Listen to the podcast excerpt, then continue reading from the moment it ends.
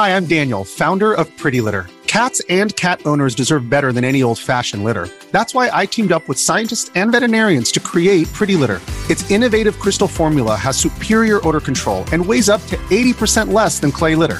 Pretty Litter even monitors health by changing colors to help detect early signs of potential illness. It's the world's smartest kitty litter.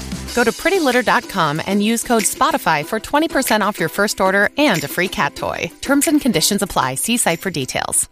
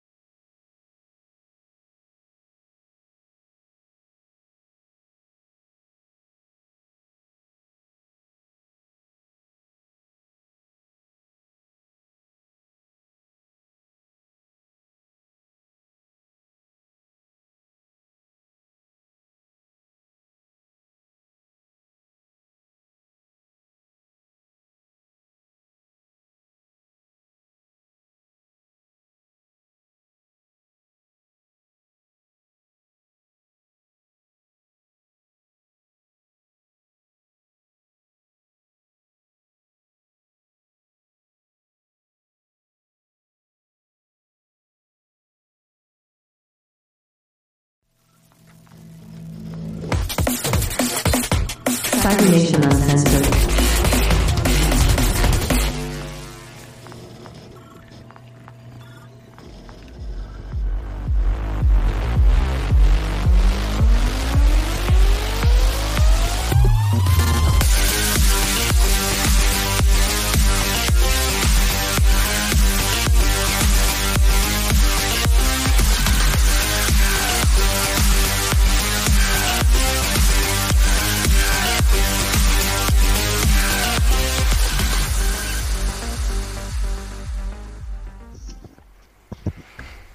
Hello, gatos! Welcome to another episode of Tales from the Forlorn Dopes. It is I, Cyber Smiley, with my ho- co host.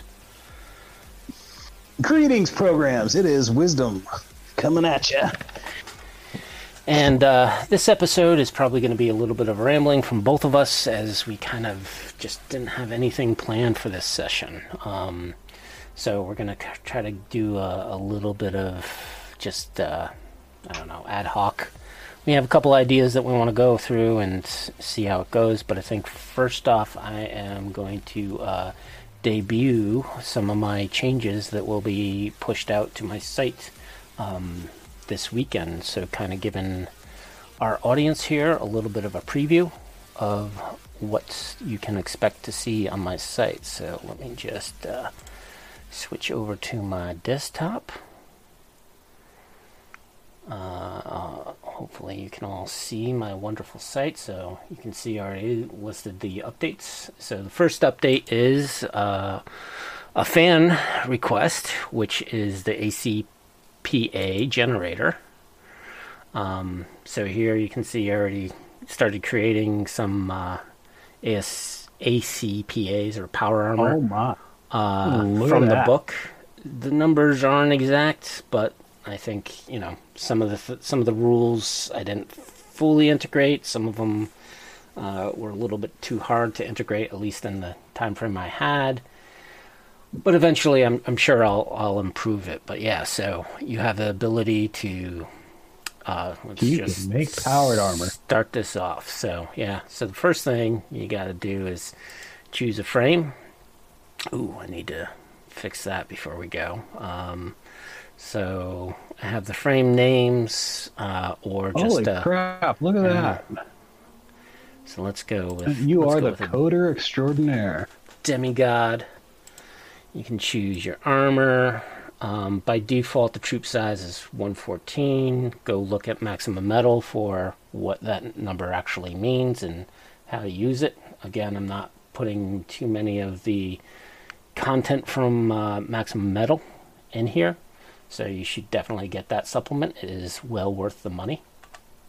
And I have a link to the source book as well as to the PDF. Um, you choose your reality interface, the control you want, and then you can just start filling in your fun stuff, which is the various components. So maybe I want a military radio in the head. Let's get some more uh, other uh, wonderful things to jam into your head. Let's go with sonar. Um, I can then choose various art or weaponry. Uh, again, when you actually select, what's going to happen with the list of choices is all dependent upon how many spaces are within the given section. So, as you can see, here's a bunch of ammo reloads, uh, but only one weapon. So, this 20 to 25 millimeter autocannon uh, has three spaces, which means all the other weaponry is probably too big to fit in there. So I might just want to go in and carry one of the big guns, like the BHC. Or have it mounted on your shoulders. Yeah. Um, yeah. So this, yeah. So this utility, right? So mounted on the shoulders will be part of your uh, uh, torso, and again, uh, the selection also determines whether it's internal versus external. So if the item doesn't normally or doesn't allow an internal slot, you're not going to be able to choose it. So example here, I can put a 50 cal on the outside, um, and then it all calculates what's the total weight, how much it costs. Uh, costs, look at the book. There is some cost savings depending upon if you buy it in bulk. Um, so keep that in mind. You also have your total weight versus your uh, capacity. I don't currently cap that, so you could actually have your total weight over. So again, there's small little things in here that you definitely want to read about. There's some special rules with some of the equipment uh, that aren't always applied, but you'll be able to at least uh, get the basics created. Uh, you'll be able to save it to a file. So this saves it to a JSON file, so you can upload it later if you want to work on it later or maybe make duplicates and just add in modifications. Uh, you also will be able to print it as a PDF. So let's save that. Again, you can rename it, and here's the sheet all printed out. Um, this is kind of boring because there's not a lot of equipment, but uh, you'll be able to uh, print out your power armors going forward. Uh, the other enhancement I've done is to both the character generator and the combat tracker. So if you go into your character generator, um, I'm going to upload one of my characters. Uh, let's go with Prin S. Right. um, so in the past with your armor section you would be able to click on here and do armor damage. However now I have specific damage. So I can put in 14 points damage to a location. I can choose the ammo type. So the ammo type will list out what it does. For example hollow point will double the armor and anything that gets through will be 1.5 times the damage that does get through so let's just do uh, AP round. Um, again, you know, certain rounds might do more damage, so you can also adjust how much SP damage the, the armor and layers take. Uh, so for quick calculation, we have 14, which means that's equal to my SP. So seven of the points should get through, and out of that seven, it should be divided by half. I round up because I'm sadistic referee. So that means four points will get through. My BTM is at a minus two, so technically I should only take two points of damage from that hit. And as you can see, I took two points. Um, Nice. and then you can just click off it and it'll go away. Again, applies the SP damage. Same thing goes with uh, the combat tracker. So if you're in your combat tracker, you can do uh, some damage and three points minus his BTM, which is three, so he would have taken zero damage. Uh, but I think you always take at least one, no matter what. If it damage gets through, Yep. you always take at least one point of damage. So that's what's coming out this weekend for my site. So um, Man, hopefully that improves your game experience, at least with uh, Cyberpunk 2020. Um, if you're looking for a uh, an app for Red, I know a person who is doing a mobile app. Again, I kind of been shying away from doing my own version of it, but uh, I do have you know other things for Red that are here. Um, also, things I also have planned are a bunch of other things that will, I'm sure, keep me busy for the future year. So that's kind of it from me as a presentation to start. So those who joined early got to see a little bit of a preview of what's coming out this weekend on my site. Um, yeah, so we can get back into what we're going to be talking about, and I think. Uh, uh, we discussed a little bit about like uh, what tools we kind of use to run our games, um, and some other things like what kind of music try to either inspire us or we try to get try to use to get just- immersion with the group. You know. Just in general, how we create the right atmosphere uh, for our gaming. Yeah. Um, music, lighting, uh, what kind of art we like to put on the walls, if any. Uh, what? Yeah, we can. Yeah, we so- can start with music. Do we want to start with music that we directly use as background music, or yeah, sure, we can do uh, that. do we want to go for music that inspires us? Uh, for me, I think it's e- sure, but I think for from my point of view, um, talk about the tarot cards. Uh, I've heard about them. I haven't yet downloaded them yet. Um, Tarot yeah, so there's a free download of uh, tarot cards that were inspired from the Cyberpunk 2077. and um, actually, let's. Uh, you're seeing Um, my screen, right? So maybe I can. Uh, Yeah, no, I, I, give you I, a quick. uh, I don't know how to. Aqua semen? A, a, a, aqua? I, have no I, Aqua Ace Man. There we go. Ah, Aqua Ace Man. Yes. That was that was hard to figure out there for a second. Um, yeah, uh, the tarot cards. That's So the tarot Ah. cards are also to help with um, adding in, I think, some damage and some other effects associated with it. Um, I'm not going to show it on the screen because I don't know the if it's covered by the homebrew policy. So I'm going to try to make sure that Cybernation uh, Uncensored doesn't get pinged by R. Talsorian for it. But basically, the the cards are there to kind of um, what it- what I'm trying to say is like like the luck deck, right? That that people have published, sure. in which you have randomness, but through cards of, like for example, uh, the sun. If the victim is carrying any grenades or explosive, the GM chooses one of them to explode immediately. Wow.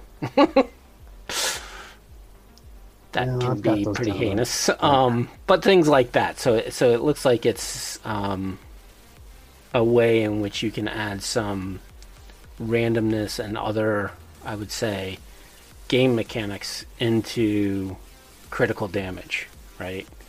Um, to Sure. play around with it. I mean, I have yet to use this. Uh, again, I don't play Red yet.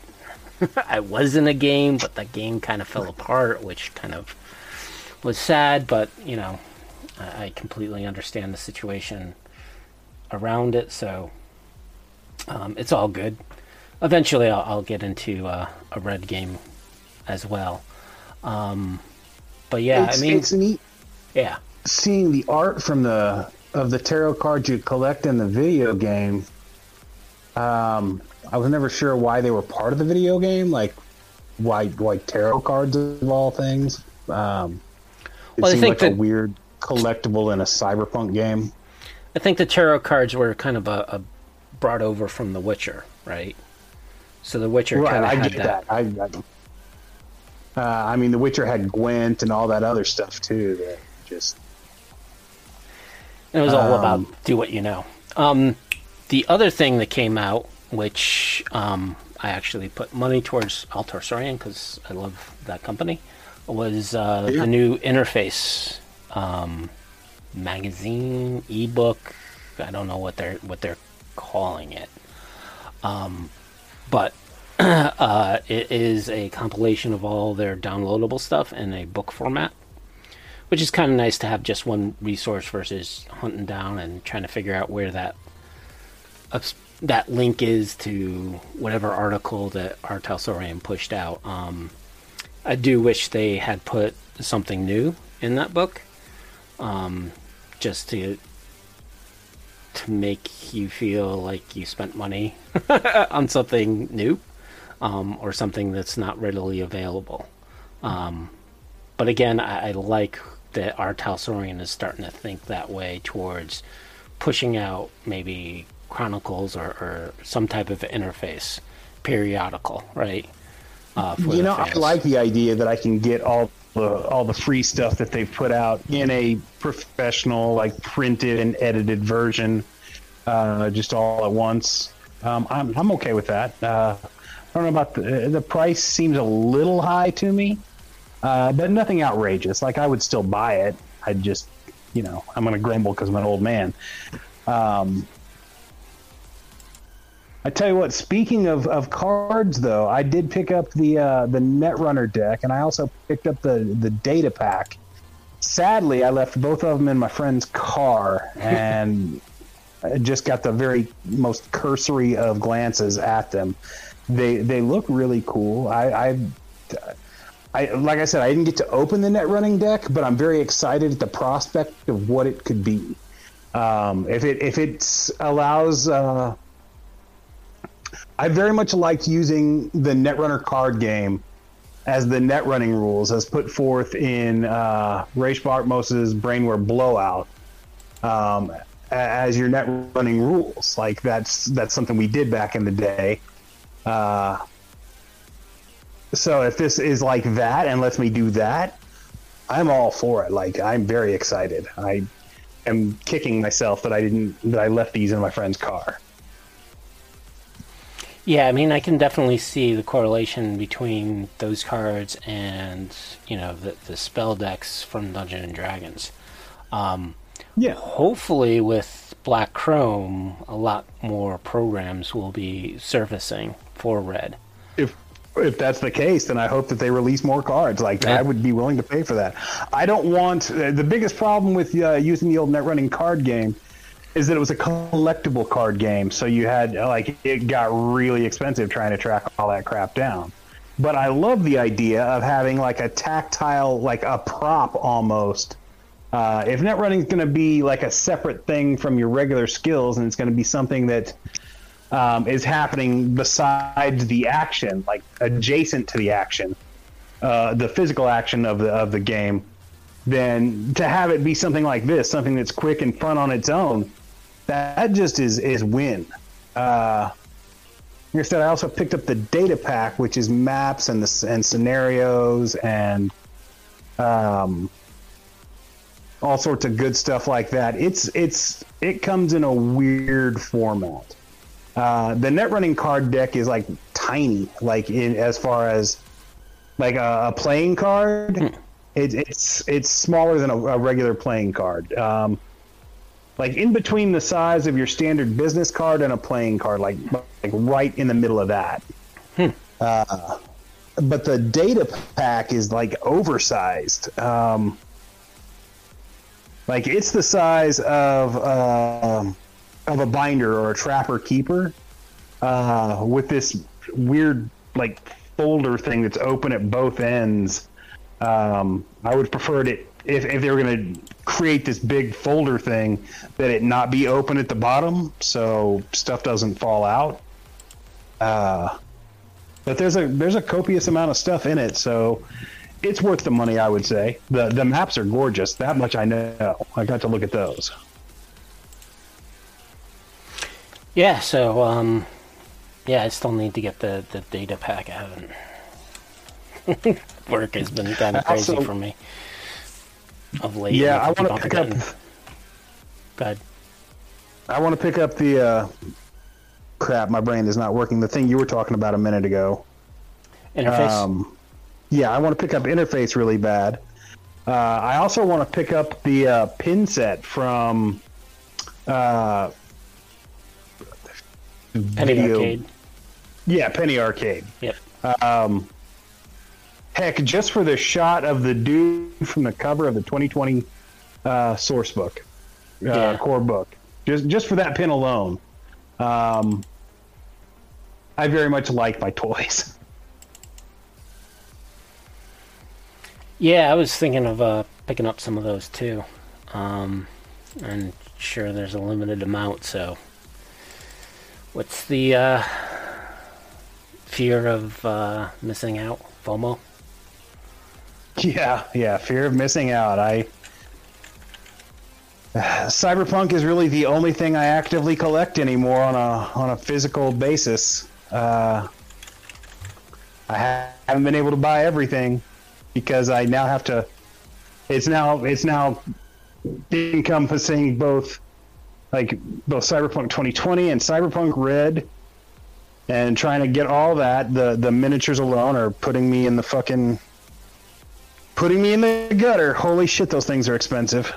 Um, At least you're not a war gamer. Oh Jesus Christ! I could never afford that. Um, and then there's all the Cyberpunk 2070 stuff or 2077 stuff, which I mean, I put a dent in it, but some of that stuff is just so bloody expensive. I, I, I not to mention, there's just such a glut of it. Uh, Well, you got the collector edition of uh, Cyberpunk 2077, and that that was a chunk of change. I got I got the I got the uh, I got the big hoo ha video game collection there um, with all the goodies, the statue and all that goodness. However, like I'll never be able to afford one of those. Uh, uh, at the before the game came out, they uh, they gave out um, the free uh, the statues of the of the chick with the with the arm blades. Yep. Like those are running. Like people are trying to sell those for over a thousand dollars now. I'm like, damn, damn. I will just never own one of those. That's that's sad. Uh, I've picked up all the other stuff that they were giving away. Like I picked up the T-shirt, the uh, well, not all of it. I still haven't picked up a pen, but I have picked up the like the lanyard and like the uh, the visor, silly stuff like that, because I I got a problem. I I, I got problems, uh, addictions. Eh, could be worse. Could be heroin. Yeah, it, it could be heroin. At least this way, I have something to show for it. Yep. and you can stop at Um, any time.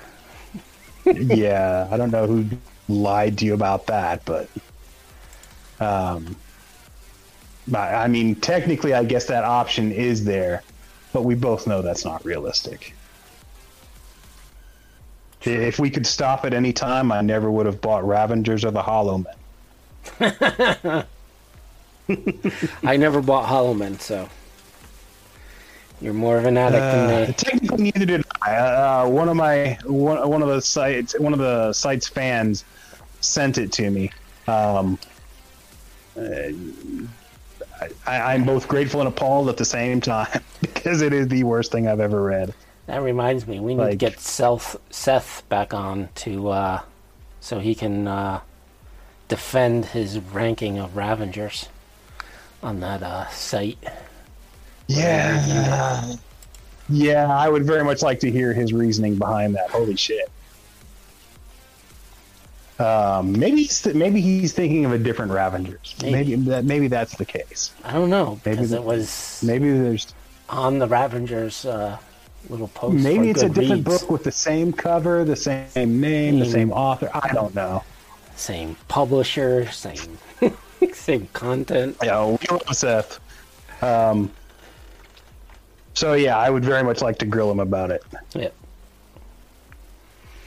All right, so let's uh, move on to um, music, Yeah. right? And and Yeah, what let's uh, get to the matter at hand. what we use it to, or what type of music we use to uh, get people immersed immersed into our games. Um, so I was telling you wisdom before the cat uh, podcast, and again, I think this is this is a topic that I think you're going to be more fluent in because uh, whenever I've tried coming. Just yeah, so whenever I try to add in atmospheric music um, to my players, uh, they usually are like, yeah, turn it down, turn it off, it's distracting, I'm trying to concentrate, and kind of always been pushed to the side um, when I try to use it. And then, you know, lately, um, past couple of years when I started getting back into gaming, it was mostly at game shops, so I couldn't really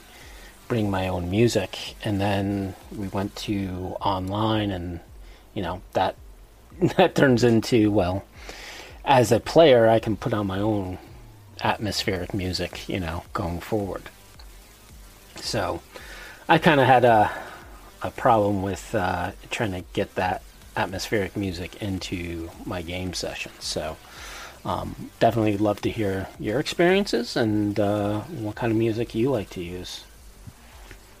All right, well, uh, as I said earlier, like there's two different. I have two different philosophies on this. There's there's music that I use in game, and then there's music that like inspires me.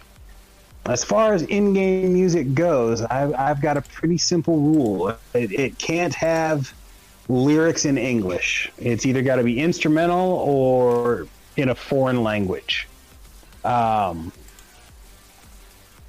the original cyber or the original soundtracks that I used when I first started gaming, like uh, the ones that were heaviest in rotation, were the uh, Dune soundtrack by Toto, uh, the Blades uh, Blade Runner soundtrack by Vangelis, um, the Akira soundtrack, and Passion, uh, the soundtrack to the Last Temptation of Christ by uh, Peter Gabriel. Uh, those those five CDs were like like the first year of gaming. That's that was the rotation. Um, it, they all create like a very. They're all music that you don't hear very often, uh, genres that aren't uh, prevalent. So they instantly put you in a different uh, mindset when you were when we were playing. Um, the only thing was ever that ever got distracting was uh, like in Dune when there's a little bit of like speech inserts between the songs. Um, but for the rest of the for the most part, they were just very atmospheric, uh, almost alien, if you will, uh, sounds that were going on in the background. Um, some of it was more distracting than others, like some of the songs from the Akira soundtrack uh, were a little more boisterous. Um, they worked really well for action scenes, though. Uh, since then, of course, I've added tons and tons of music to my background music repertoire. Uh, lots of foreign music, lots of instrumentals, um, everything from Joey Satriani to like uh, Rodrigo y Gabriela or uh, anime soundtracks. Um, African and Tibetan music. Uh, Angelique Kidjo's really good at that. Uh, she's got a great sound. Um, but yeah, just keep it. The, when it comes to running a game and listening to the music, the last thing you want is players singing along to the music. So you don't want something that's too familiar, and you don't want something with lyrics that they can they can sing along to. Uh, that's when things become really distracting. Uh, at least that's my advice to the world when it comes to background music in gaming. Um, when it comes to music to inspire the games, well, shit, if you go to Data Fortress 2020, uh, go to the references section, you'll find like I've compiled several albums worth of music uh, that inspire me to run a game. Like, and I like I did full album art and all sorts of stuff because back then I had way I had just nothing but time and creativity was flowing fairly well. But now, uh, yeah, I don't I can't make the music available to you. However, I did find a guy uh, on YouTube who had actually compiled like all the songs that I put on those soundtracks, uh, even in like the the interludes of like movie clips that I'd taken and put in there. Now they're not exact. Um, they're not the exact same versions of the songs, or like the clips run a little bit long but I was uh, I, I, was impressed, flattered, and honored when I found out that somebody had taken the time and effort um, to put those all that music together uh, on YouTube. So if you go there, if you go onto YouTube, look up the names of the albums. Um, there's uh, Life in the Neon Gutter, uh, Life in the Wastelands. Uh, both of those have six volumes apiece. Um, there is conflict uh, Africa and conflict South America. So a total of 14 albums worth of music. And someone Um, it- produced all of it on YouTube, huh? Yeah, someone compiled all that shit on YouTube, each with its each in its within its own playlist. I, I, I- came across this like a month and a half ago, and my jaw dropped. I was like, "Holy crap! This person never contacted me. They never let me. They were doing this. I came across it purely by luck, uh, looking to do something like that for myself." Um, yeah, you can just imagine the surprise and awe that I that I felt when I came All across right. So, so I have your page open with with all the tracks, and of course, you know, I'm, I'm reading through them. And ACDC has a song called Cyberspace. ACDC has a song called Cyberspace. I gotta ask my wife about that one. She is a huge ACDC fan, and It, it is it is not one of their more popular tracks. Well, which is funny because you know ACDC plays one song on, yeah, I mean it is on the thirty albums that they have. you know. Yeah, it is a it is a ridiculously eclectic and varied list. Man, Like yeah, you definitely have Bon Jovi. Ugh, I hate that guy. I mean, you can hate him, but if you're listen, if you're playing a Nomad game, you know, Blaze of Glory is is about as Nomad a song as it gets. Yeah.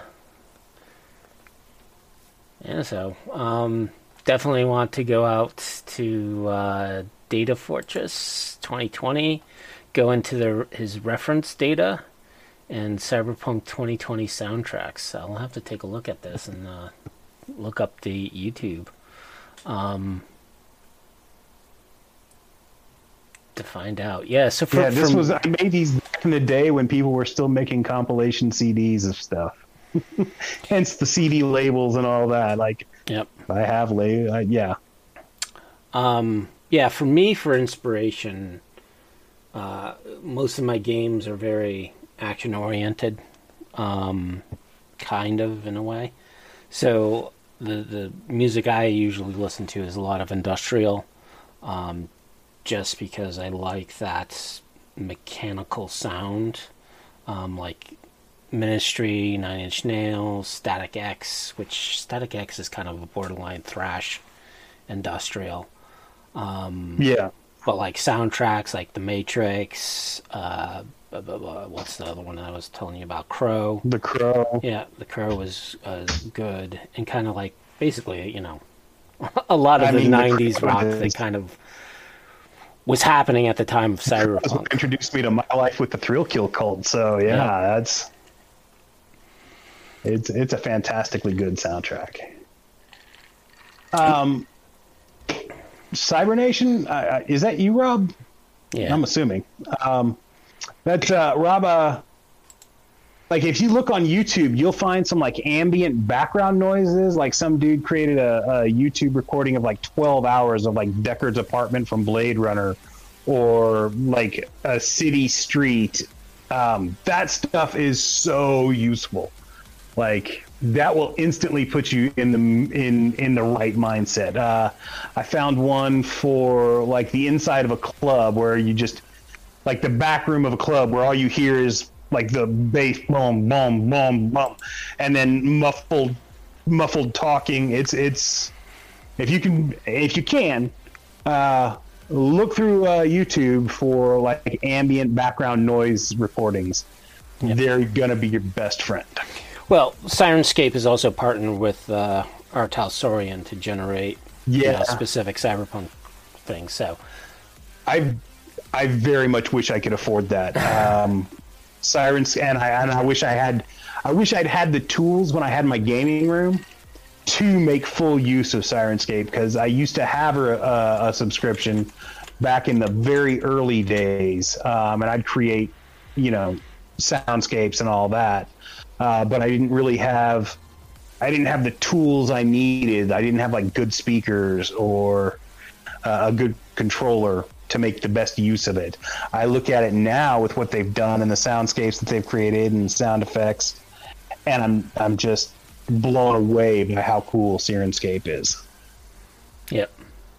Yeah, there was a couple, uh, and this was prior to uh, Syrinscape. Is I, I know I looked at various uh, boards. I mean, I tried to get some atmospheric sounds into my game, um, at least for my D and D, which that group was a little more accepting of background noises, um, which is fine. And even me, you know, being in my old age and God knows how much hearing damage I've had. Um, Rob probably has even more from being in our rock band. but yeah, it's it's always that that weirdness of of a background noise when you're trying to talk, especially if the GM or the referee has a softer voice than the background music. And but I like Yeah, your advice. Problematic. Yeah, and I like your advice that don't use m- music that has lyrics. Um, just Yeah, use you're just shooting yourself in the foot. Yep. Because people are going to be like, "Oh, this is my jam," and just start singing along. You know. Yeah, even if they're not, even if they're not consciously doing it, like if it, a song comes on that they know, they'll be singing along to it in their head, and they'll like completely lose track of whatever's happening. Uh, it's just the nature of, of human beings and music and noise. Um, you want to sing along because it's it's fun and it's a good time and it releases endorphins and all that. Yeah. But yeah, I mean, but as a GM, you want to create an atmosphere that like puts your players in the game. Uh, I, one of the very first things I ever put on Data Fortress was some almost like looking back, it's almost embarrassing the advice that I was giving back then. But my advice for music remains the same. My advice for for lighting, um, obviously, you can't have weird lighting all the time because players are gonna. I mean, nobody wants to sit in blinking lights and and all that. But as someone who, you know, made use of a black light because I had a table that was black light, like the surface of the table itself was UV reactive, so the surface of the table glowed. We'd have maps and everything would light up, and it'd be awesome. Um, but you didn't want to run the black light as the only light going on. You just wanted it in the background to make the pages glow and all that. Yep. And Uh, for those who haven't gone to uh, Data Fortress 2020 and gone to the reference data and look at Wisdom's game two game rooms that he's had in the past, um, definitely go check out those images because they are definitely something uh, very inspirational if you're looking to create a cyberpunk play area. Um, I, I was Sadly, I no longer. Yeah, yeah. It was a dream come true that lasted about 15 years, and then life uh, stepped up, slapped me in the face, and now I no longer have room to even have my stuff on hand, much less displayed. Um, but yeah, uh, I, it's it, it goes beyond lighting. Like it can be much simpler. Just um, not only how you've got your art and whatever decorations you want to set up in your room, but like how they're displayed themselves. Uh, a lot of people aren't going to have the time or money or space to have like a dedicated gaming area. Um, and even if they do, there's gonna they're gonna generally play more than one game. They're gonna be playing, you know, Cyberpunk one week. They're gonna be playing Dungeons and Dragons the next. They're gonna be playing GURPS or uh, Rifts or, or what have you. Uh, so they're not gonna want to dedicate the room to like one theme because that's not gonna work for most people. But having uh, I had a friend who, in his gaming space, he would have like double-sided posters that were hung up by uh, strings. So, like one week we'd be playing Dungeons and Dragons, and there'd be like fantasy art on the wall. Uh, the next weekend we'd be playing like sci-fi games, and he'd flip the posters over, and it'd be like sci-fi posters.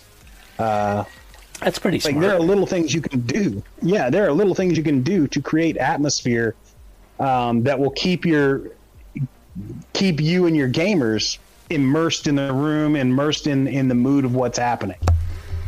Yeah, I used to Um, have a, a friend who, uh, when he GM'd, he would basically go out and photocopy various images, and instead of using you know the the standard you know out of the box uh, DM screens with whatever the particular system had for their outward appearance, he would put in those images to kind of get people a little bit more in the mood of of what he was thinking of for this game, whether and mostly he ran vampire, so there was a lot of very gothic uh, imagery that he would put on, and he would change it every week, right? Um, to kind of give you I'm- an idea of a. He kind of also gave a, a foreboding of what's going to happen in that session, which was a nice touch as well.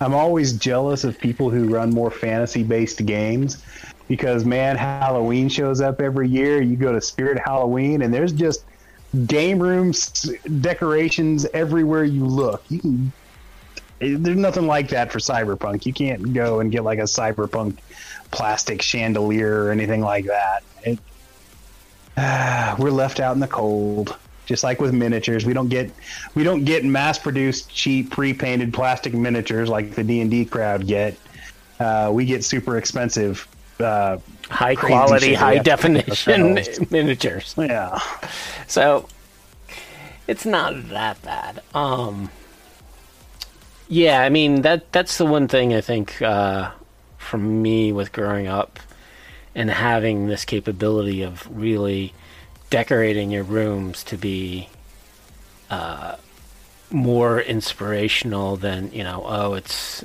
you're down in the basement next to the washer and dryer trying to play a game on the basement floor. Um i mean you can make a basement look pretty cyberpunk You It just, it can. just takes an imagination True, very true.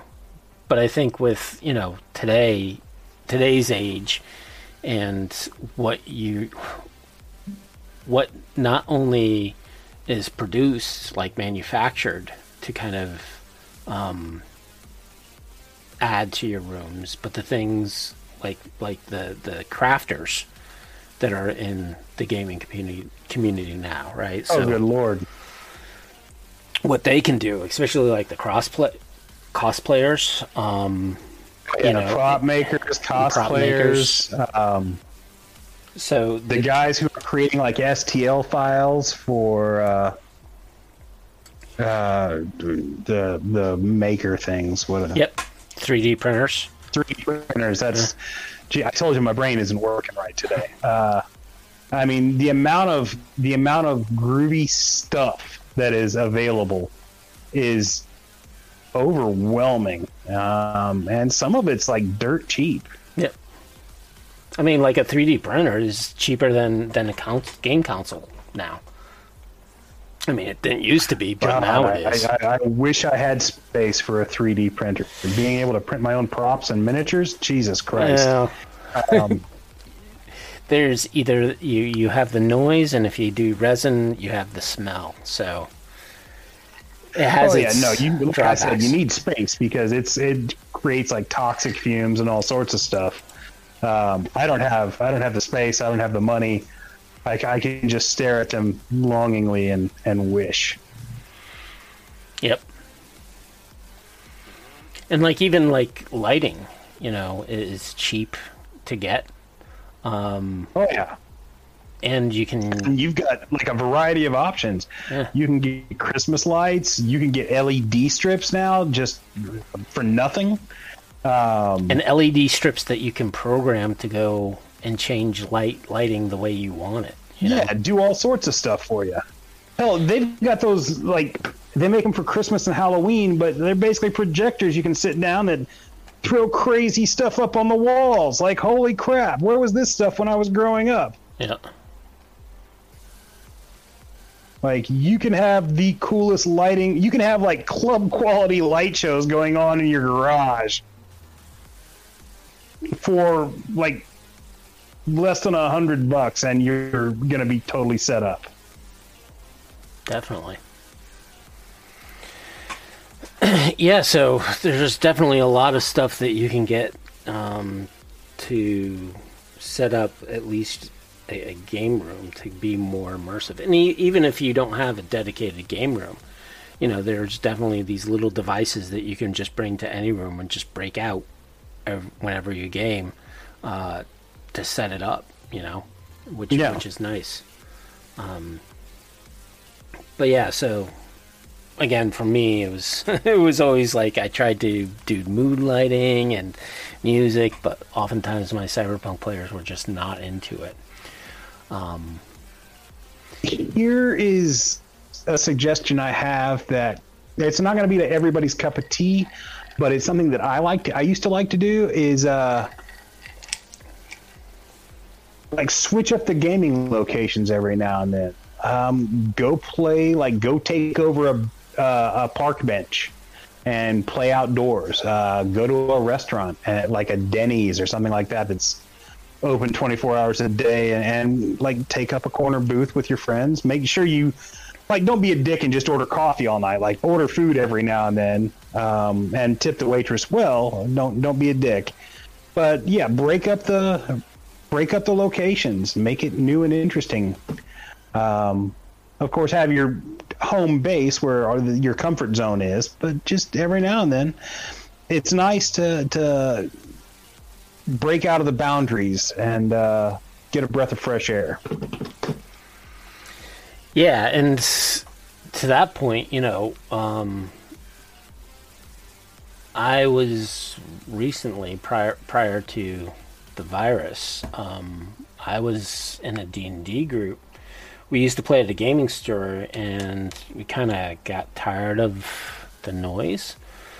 Um, so one of the the members found a bar that basically was didn't have any. You know, we played uh, Monday nights, so he found a bar that was pretty much empty on Monday nights, and we would go there, order drinks, Nice. order food, um, and, and basically because the way the bar was set up, so you had the the bar area, and then it had like these two.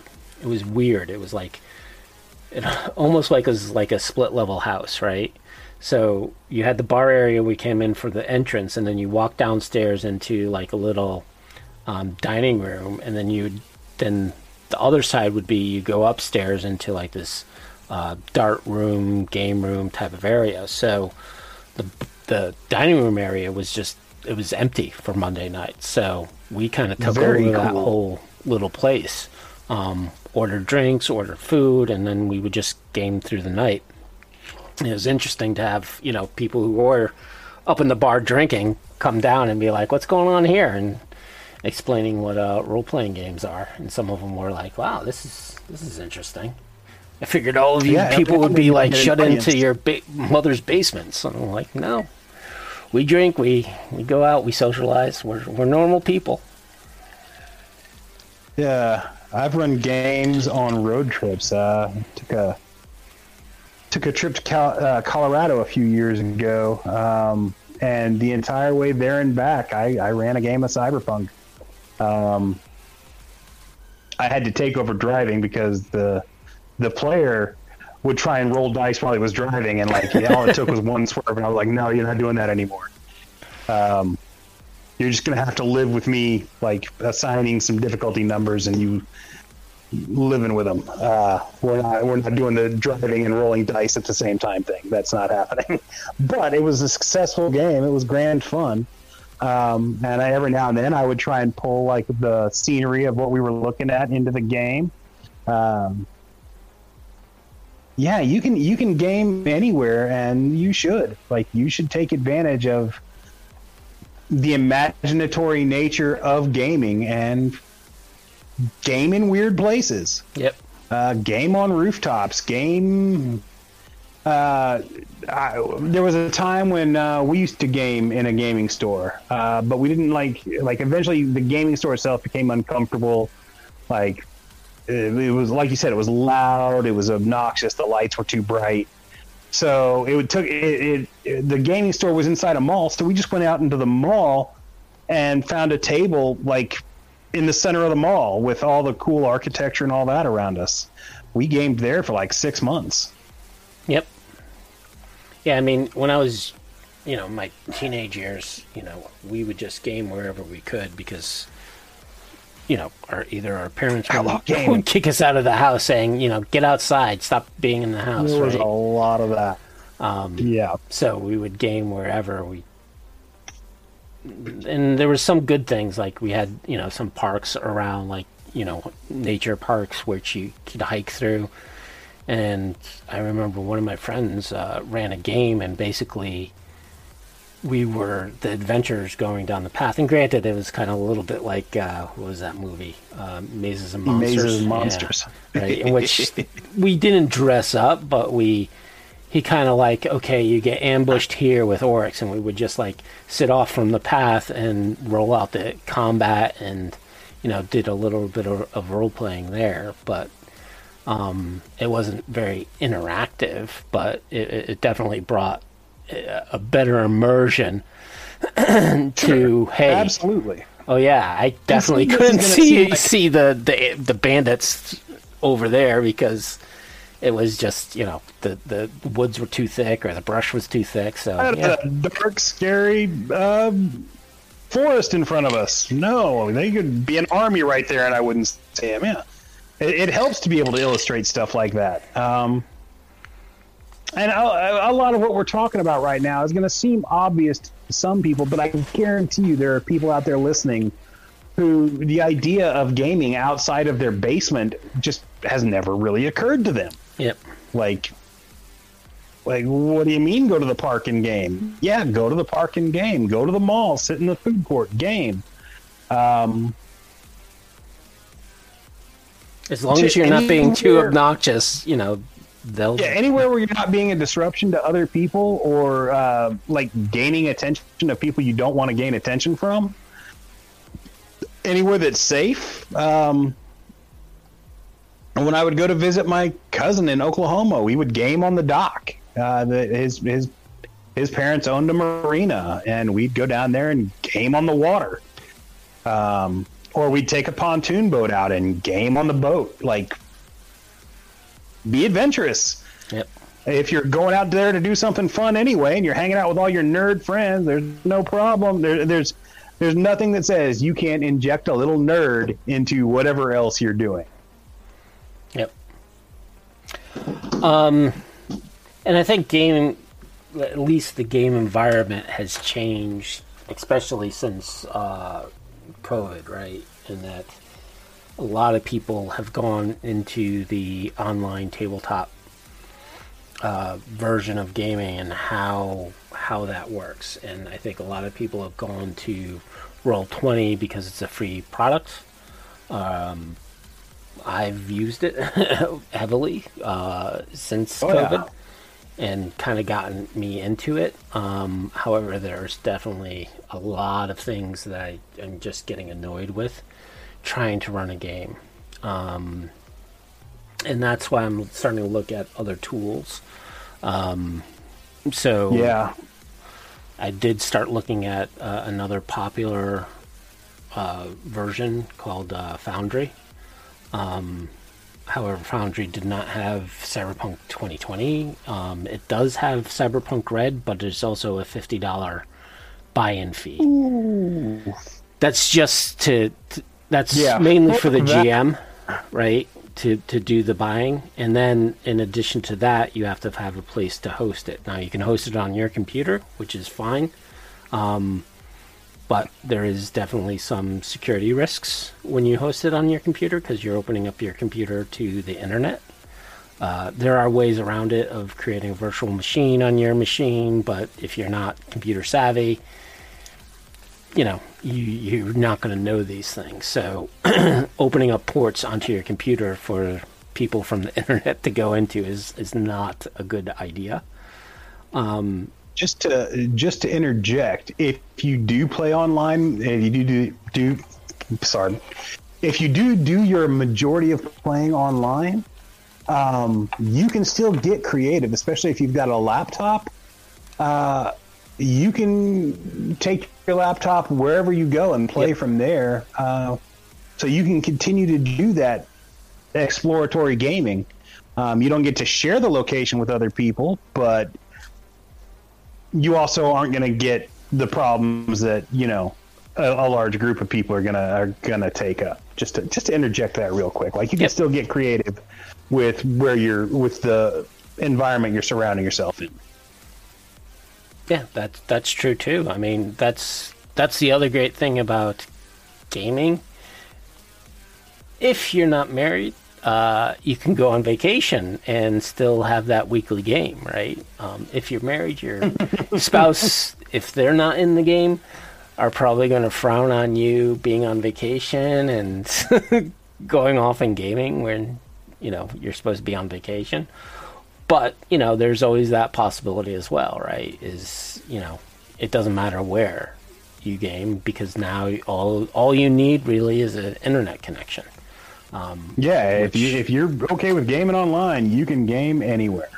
and if you have a good cellular service your phone is basically your internet right it's it's a way in which you can um, link your computer into and hide you know Yeah, piggyback on that I mentioned a laptop, but a laptop's not necessary as long as you've got some manner of internet connection, be it your phone, a tablet, whatever.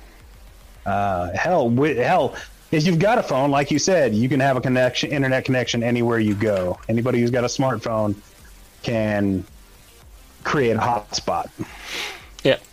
Um, so, speaking of the online tools, right? So, I, I think from a tool point of view is what I am starting to, because I'm looking for a better tool on how I can manage my games.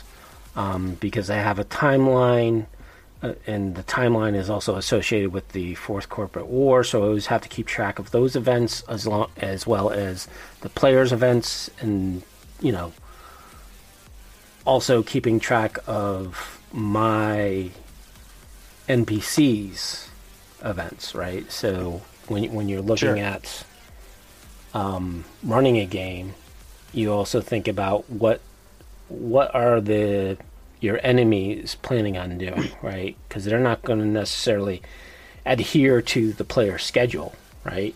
They're going to keep on Yeah, doing they what their they're going to do. and some of the stuff the players will manage will be able to uh, affect, and some of it they won't. Yep. Shit's gonna happen. Yeah, for example, the game I'm running right now, um, there was a big shootout. Few of the players were held, you know, basically are healing up, and it, it takes time for them to heal up. However, events are still happening in the background, with or without them, while they're healing.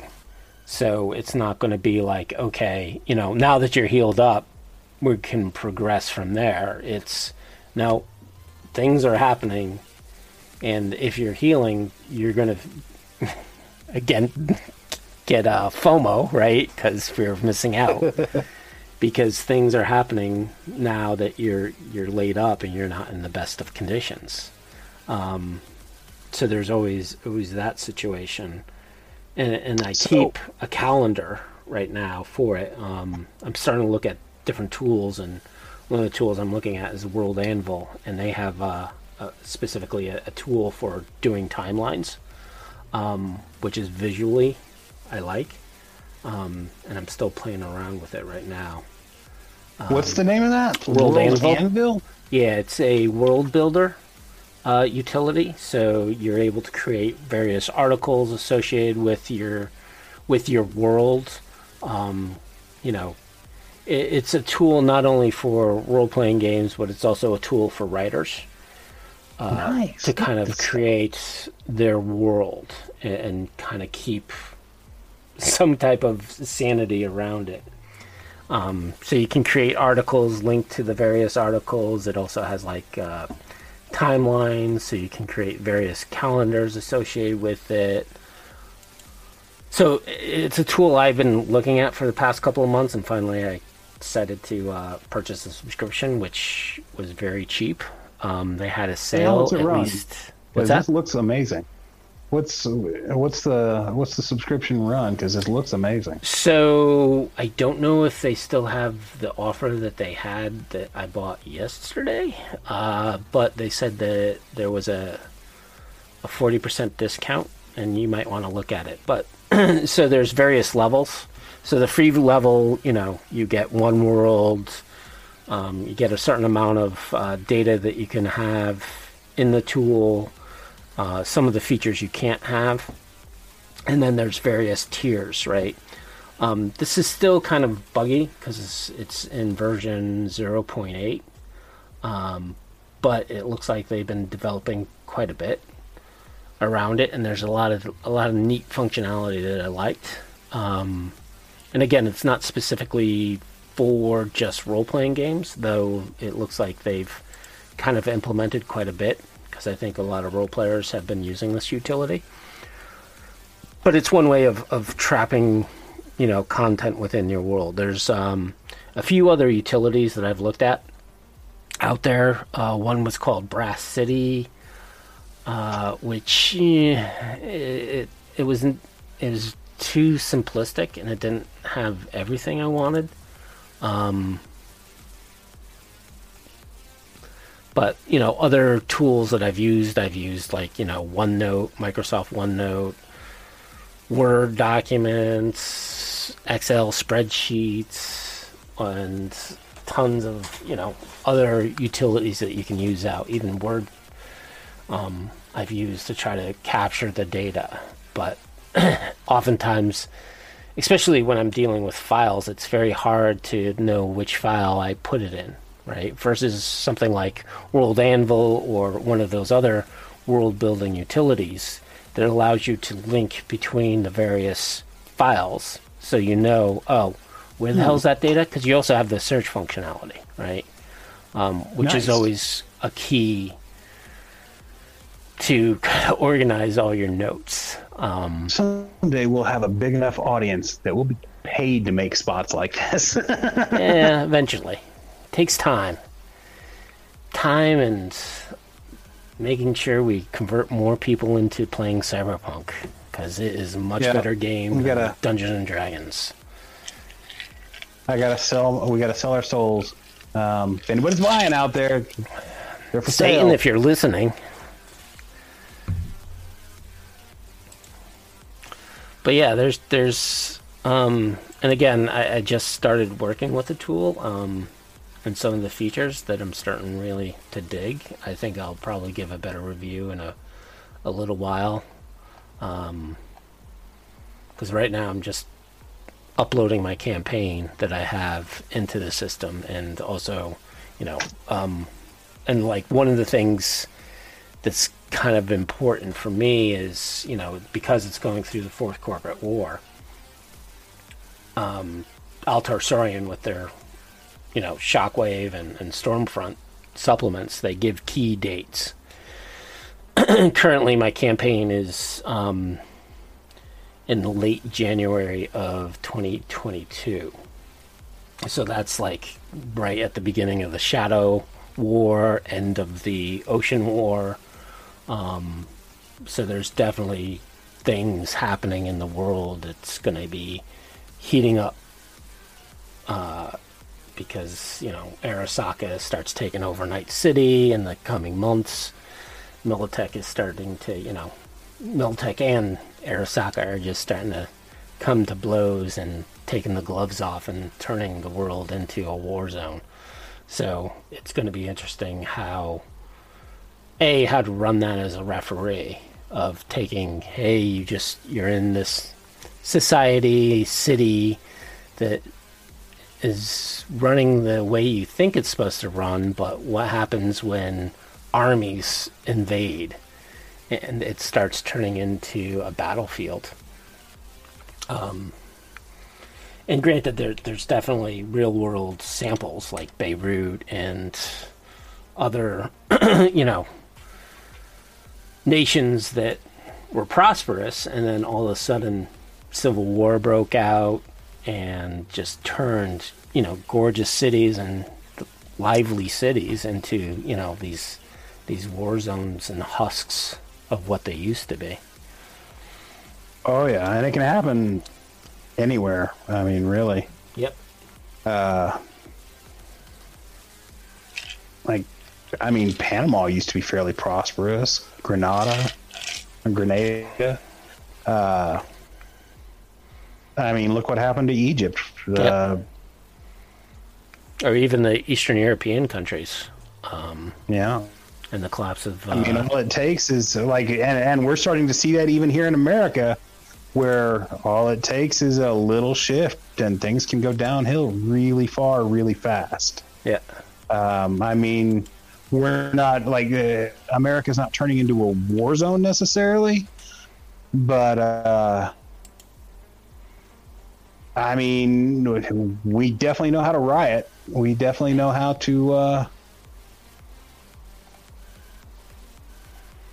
yeah, we're not, we're not going to go there. Yeah. Um, I, I, I, politics I, I don't are. want to get uh, into any kind of politics or anything like that. I'm yeah, just that, that's like the, the point I was. those are topics you want to you know discuss at a bar in public. Yeah. the point I was trying to make is like shit can go downhill really far without much pushing it in that direction. Yep. Um, but yeah, uh. As, as far as tools go for running games, um, I, I'm fairly new to running the online thing. Uh, I use Roll20 for map displays and dice rolling and all that, as, as you know.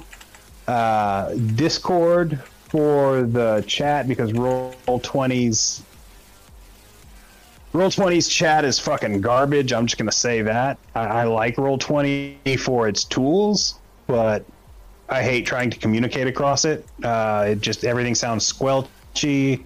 Um, some people are having various problems like staying connected to it.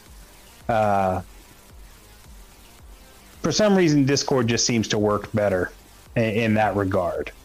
Um, I know some people use Discord itself to run games. I don't know how you could ever do that. Uh, I use Google Sheets and Google Documents. Um, Google Sheets to share. Google Sheets lets you do uh, something great, and that's it. it. lets you share a document with one player, and they share it back with you. Um, so as the GM, and so the GM and the player can both edit it in real time on the fly. Uh, so if there's any adjustments that need to be made or anything like that, um, you can always audit things and like help your player get to where they're going or answer any questions they've got about their character sheet. And that, that's a great tool. The same with Google Docs. Um, I, I share uh, basically a plot synopsis for the campaigns that I'm running with the players um, and allow them to add notes and whatsoever, and we can all see them at the same time. Um, those are those two tools I probably couldn't run a game without. Uh, the other tool that I get the most use out of is Google Earth. And like I like I told you before the podcast, I, I would give just about anything if somebody would figure out a way to display Google Earth in the map section of Roll Twenty uh, live in real time. Just let me let me throw the Google Earth map or Google Earth display into the map section so I can zoom in, go to different areas. Um, that would be the best tool ever. Like that would be just perfect. Uh, primarily for cyberpunk and and science fiction games or anything taking place in the modern world. But I mean, you can find a lot of forests and castles and whatnot there too. So it, it would work for any gaming, really. Yep. Yeah, I mean, um, like to uh, MTH12T. Uh, Discord does have a, a dice bot, so you can roll dice. Um, I mean, it, it's got like a couple of dozen dice bots. Some of Yep. them are better than others. Yeah, so running a game through Discord, I can see because not, and I've kind of done it when Roll Twenty got too clunky for me, right? So one of the one of the problems I had was, especially in the beginning, is I didn't know how to use the tool as much as I do now. Um, for example, when displaying a map and drawing things quickly uh, roll 20 is definitely very clunky so it was and like you said I, I take what i did especially in discord was um, i would go i would use discord to share my desktop right so i would have google earth open and i would show okay here's night city here's where you guys are going outside of night City. Wait, city you can do that? yeah you didn't know that Oh my god! No, I didn't know that. Yeah. Um, so if you if you're on um, if you're in a chat, right, you should be. Let's just show. Sorry, everyone. I'm gonna give wisdom a, li- a little. Go uh, and. was gonna say that can wait Yeah. until the next. yeah. game, so but- well, anyways, for for those who want to know, right, if you're in um, Discord and you look at uh, you know you're, you're in discord you're in your channel if you look at the bottom you'll see like for where we are now we're in a voice channel right so if you go to where the channels are at the bottom of that section it shows yourself it says video and screen right if you click on screen that will show you the screen um, or application right uh, I am trying to get Discord to load on my PC. Yeah. So I'm actually No, I- sharing my screen now to to Derek, or sorry, Wisdom. Um, but you can you, you know you can display your screen.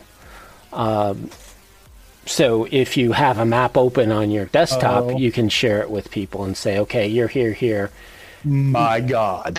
The only problem with this is, for example, the players can't come in and move their figures to where they need to be, right? So the GM will still have to, or whoever's presenting would have to manually bring it off. And there's always that communication problem of, no, no, no, I wanted to be a little to the left. No, my left. No, your left. You know, um, no, no, just a little further over, a little further over, right? Um, so I definitely can see that being used. Um, like I know um, J Gray talks about how he runs games and he uses, and I think Mike uses Zoom, right, to run their games. And again, they, don't think they necessarily display their their data, so it's all video chat, right? So it's kind of like um, sitting around the table, right? As long as you have a video camera, and that's the other requirement when when you're dealing with these. my mic. Sorry about that. No worries. When you're dealing with conference calls, right? Utilities, whether it's Zoom, Discord, uh, Teams, whatever else, right? I'm sure there's a few others out there in which you can have video chat. And video chat, you can. Most video chat um, applications will have that desktop share, right? In which you can share or present your desktop to, to another user or to the group. Um, but again, the the virtual tabletop takes it one step further, in which you know you all of you are having this shared desktop, right? And Yeah, all of you can to, like project the image and then have a, the players be able to move their avatars around. That that would be the most ideal. Yeah, and that's what you know. Roll twenty, Foundry. Um, what's the other one? Sim, uh, tabletop Simulator. Um, trying to think. There's another one out there. We should start a, Fantasy uh, Grounds. I think was the. Petition to get Roll Twenty to add a shared desktop feature. Yep, Google Hangouts is another kind of uh, conference call um, type of utility in which you, you can do it. And again, depending on your play sta style, right? So, uh, like all play styles, some people prefer, you know, theater of the mind, right? So, theater of the mind, who cares if you're presenting a map uh, or, you know, the details uh, like uh, tabletop games. So you always so, Personally, go ahead. I prefer running theater from the mind, even when I'm using a table. Like the action and whatnot is going to be theater of the mind. I just like to be able to like give players a visual representation of their surroundings. Yep. and, and that's and to me that's why I think it's important for those viewers, the listeners out there, is you know invest in in a cheap uh, computer camera, right? Because once you have a, a computer camera, the one problem is if you don't have a visual cue between players, you don't know when you're going to start talking or someone else is going to start talking so you can shut up, right? And you also, because you have that visual cue and that body language uh, from people. And that's one thing that, you know, with the games I'm running with, with uh, Roll20 is we're using Roll20 and, you know, we're using Discord for the, for the vo- voices and it's hard to look at one thing and then switch your gaze over to what how people are reacting, right? Um, and from a referee point of view, in-game uh, body language and and how you express your NPCs, um, it's hard to do, especially if you if you're just a voice over the, the communications, right? So I've often found myself, even not even in games, but you know, because of work, I'm able to telecommunicate. Is you know, nodding in agreement to what people are saying, and of course, they don't see me nodding, but I'm sitting there nodding, agreeing, and or shaking my head, or giving some other body language visual cue of On the flip side, they also can't see you roll your eyes. so- true, true. Uh, but I think you would be more a little more mindful when you're on camera to to do that. But it also, but you still have that missing body language of, of communication um, for some of these tools. Uh, they are tools, and they should be definitely be used as tools to the side. But you also want to have that experience for that role playing games are, which is that interpersonal um, gameplay that that people, you know, one of the one of the appeals of the game.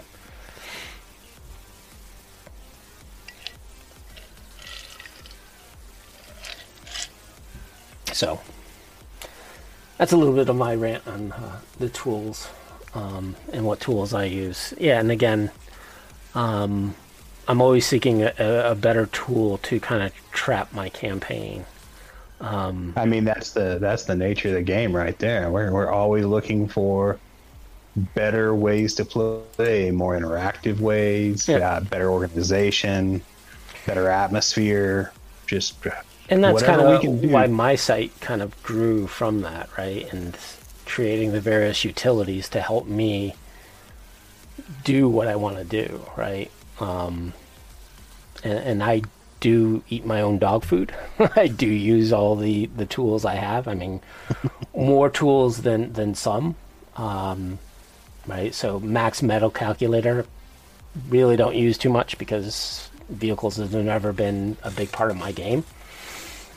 Uh, but things like the Netrunner Navigator, um, I have my Netrunner try to use that tool. He keeps on forgetting how to use it, so it's it's always a, a difficult problem. Of no man, use the tool. Go go build your trace.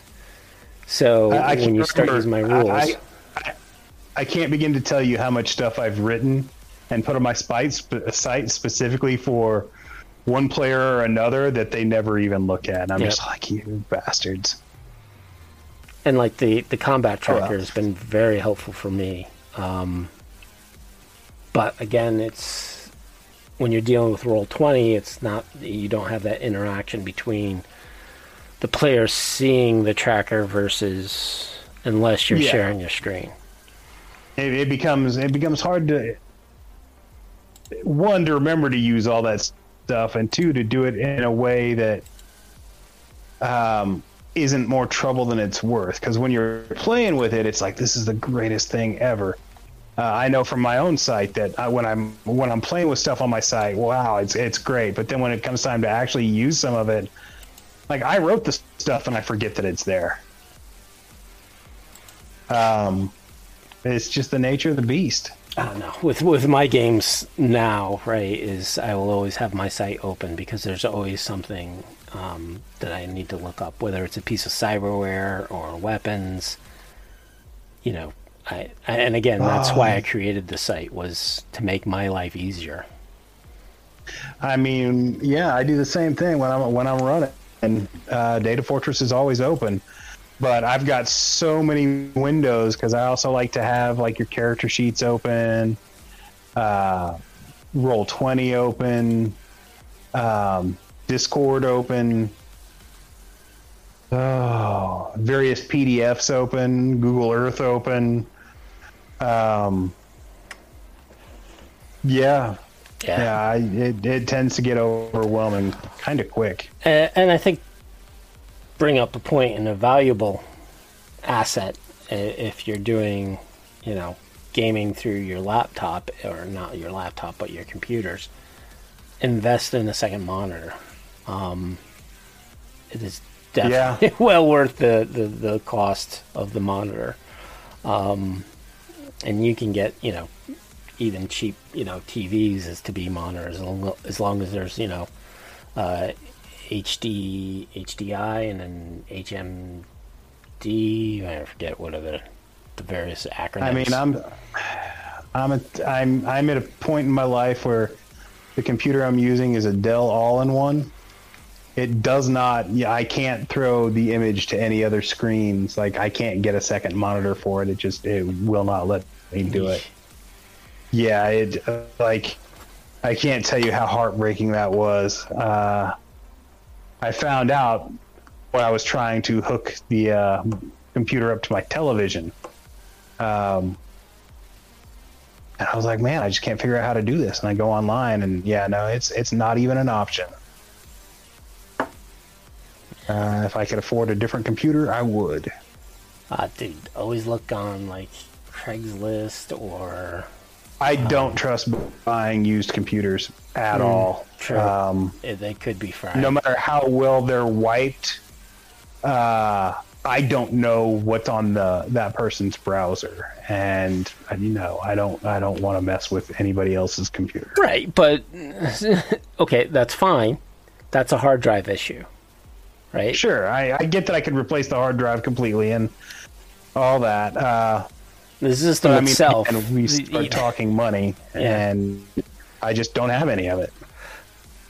Got it, but I- I'm saying that you know, you could always always look around. Um, and you know, I know I back in the shop like crazy. Yeah, and and there's always somebody looking to offload their old system at a cheaper cost, and even pieces parts. So yes, and I advise you and everyone who's listening, if you're gonna buy a used computer, you might want to just turn that hard drive into a paperweight and buy a new one.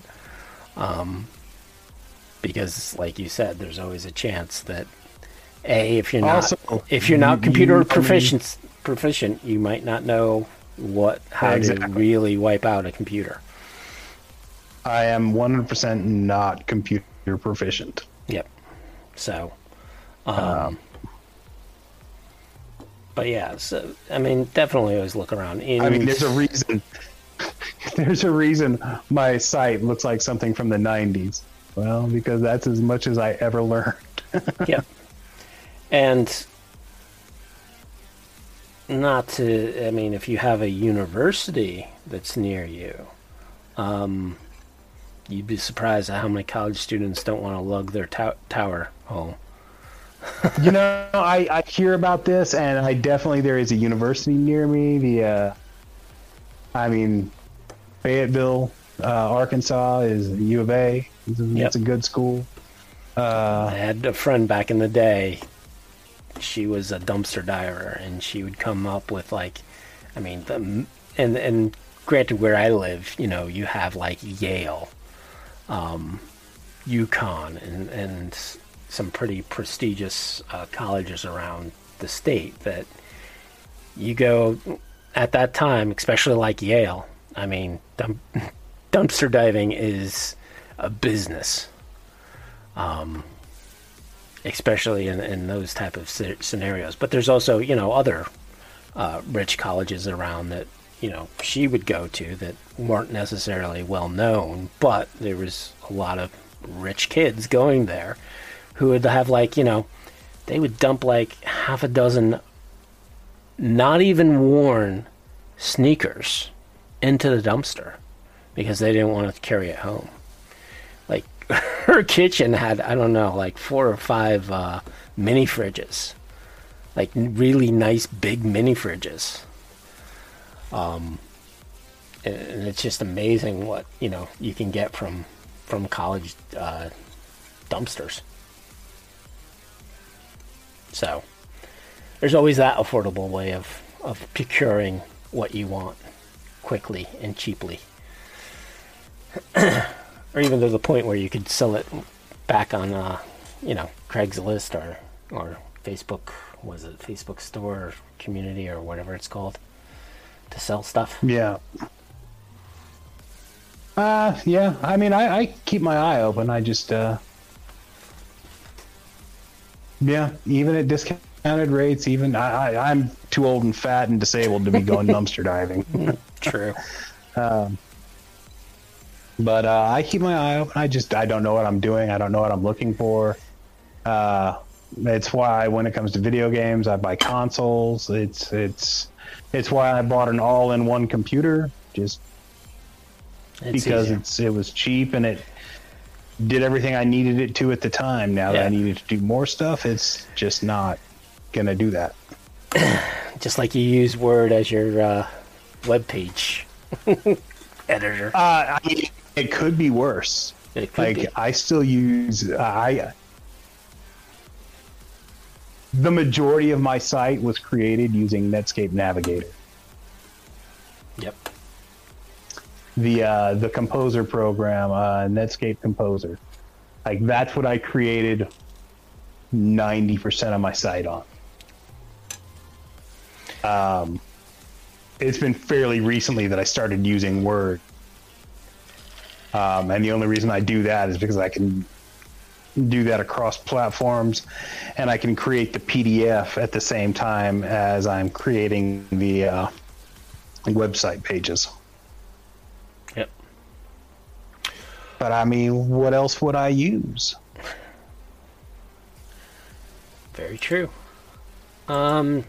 So I mean, we're about that, that sounds like so much fucking work. we're about an hour and a half in. Um, I don't know if we have too much more we can get into about um, tools or how to be a little more immersive with your games.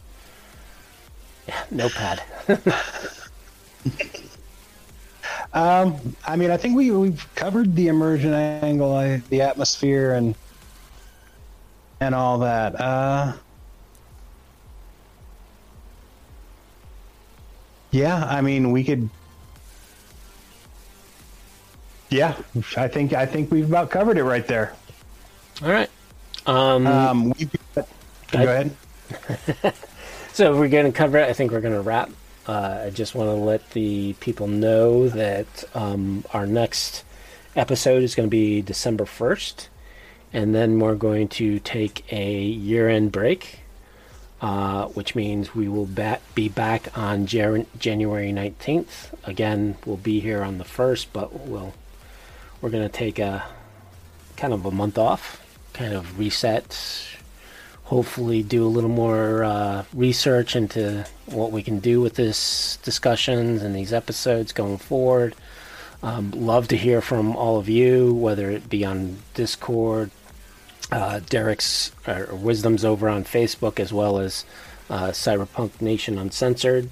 Um, if you guys want us to start talking about other topics, any uh, people you want us to interview in the coming year, Absolutely. Please throw whatever suggestions you can at us. Um,